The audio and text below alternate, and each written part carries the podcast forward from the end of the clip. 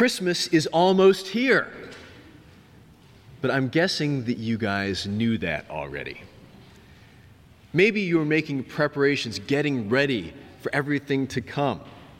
Is your family gathering going to look like something out of a magazine photo shoot? Or maybe one of those mid century Norman Rockwell paintings? You know these, you've seen these.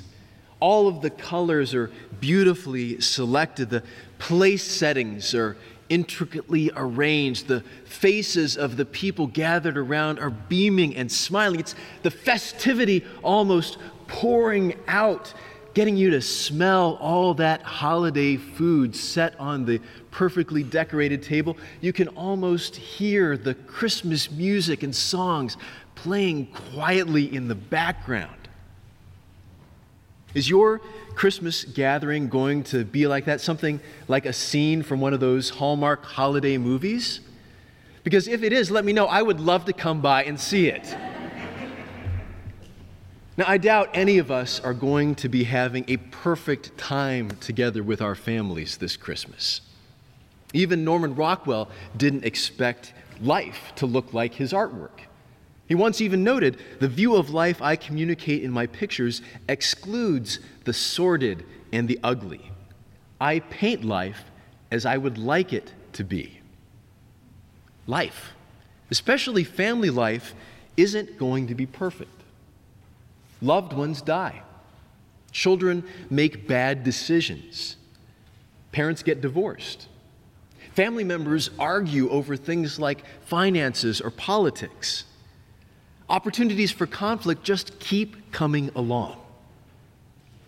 Now, Joseph and Mary certainly didn't get off to a Norman Rockwell start.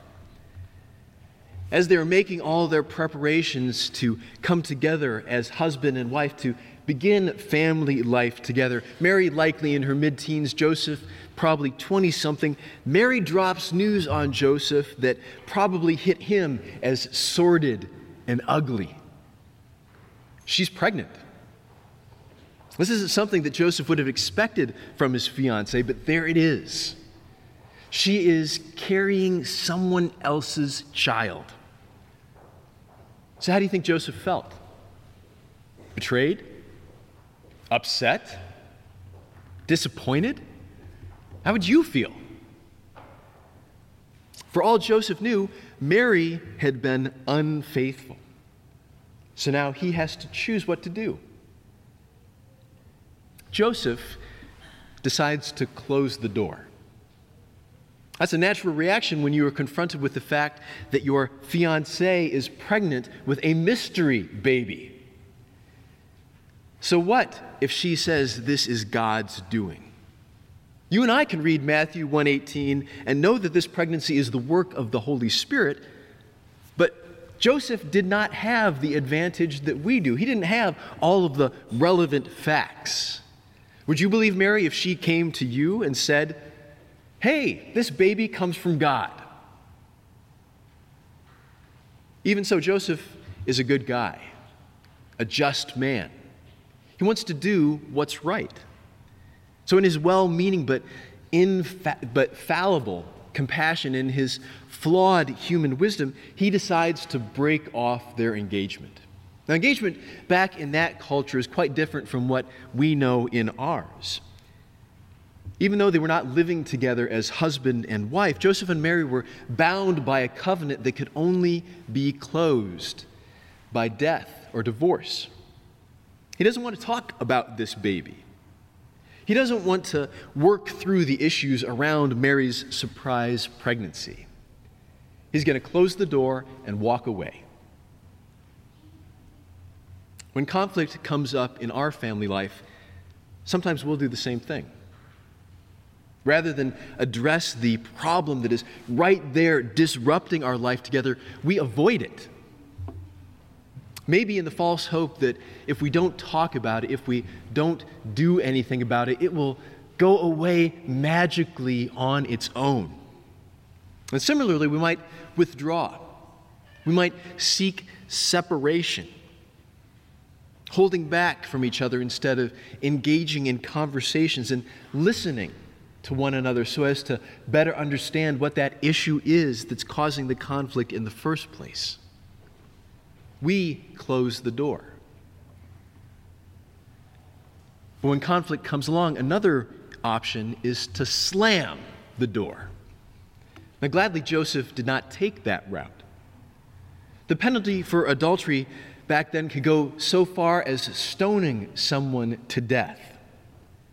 But Joseph doesn't want to cause Mary any further pain or embarrassment. He simply wants to move on without her. This example of why Matthew 1:19 refers to Joseph as a just man, a righteous man. But you and I,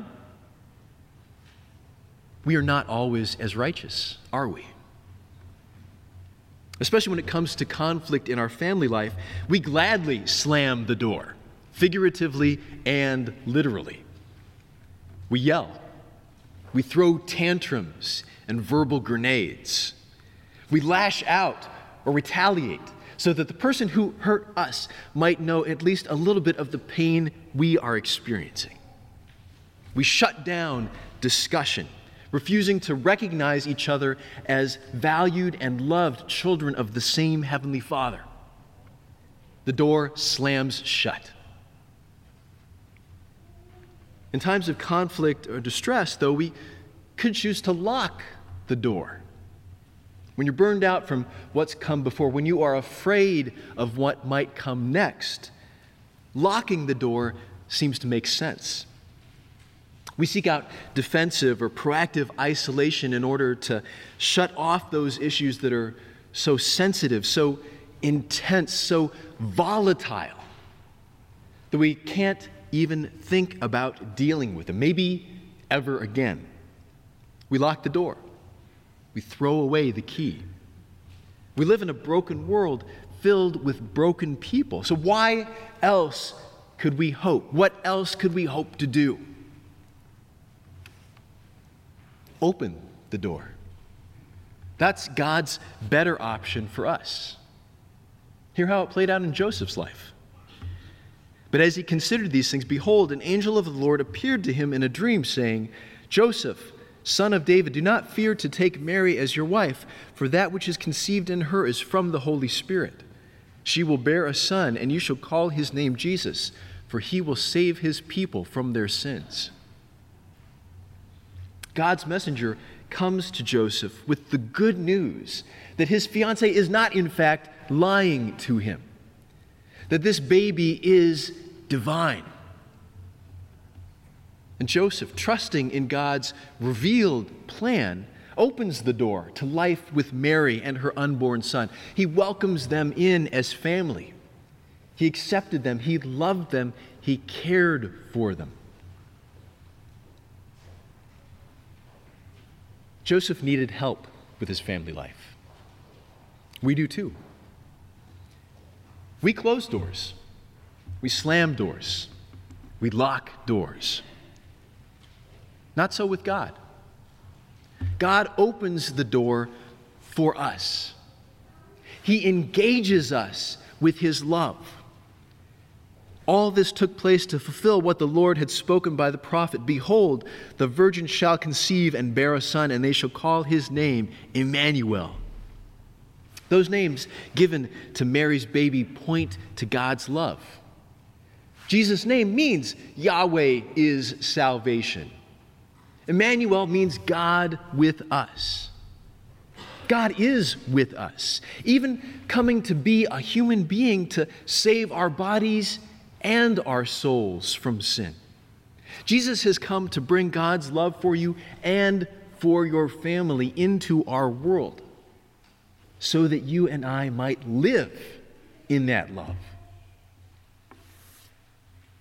Experience tells us that opening the door isn't something that comes naturally for us. God doesn't leave us to make do with the limited abilities of our broken human nature. As you and I follow Jesus, we follow our Emmanuel through life. God, the Holy Spirit, gives us both the option and the ability to open the door to engage with each other in His love, even in the midst of pain and conflict in family life. He gives us the power to look at our parents and our children, our siblings and our spouses, and open the door. In this Advent season of preparation, not preparation for Christmas, but making ready for Jesus' return. Open the door in family life. Beware of those natural reactions that we have when conflict comes closing the door, slamming the door, locking the door. Bring your needs to our Lord in prayer, asking Him to open the door so that you might engage your family with His love. Trust that Jesus is Emmanuel, God with us, and that He is here for you now by the working of His Holy Spirit. Because He's here for your family too. As these days of Advent draw to a close, let's get ready. Christmas is almost here. Open the door and celebrate God's gift of Jesus, our Emmanuel. Amen.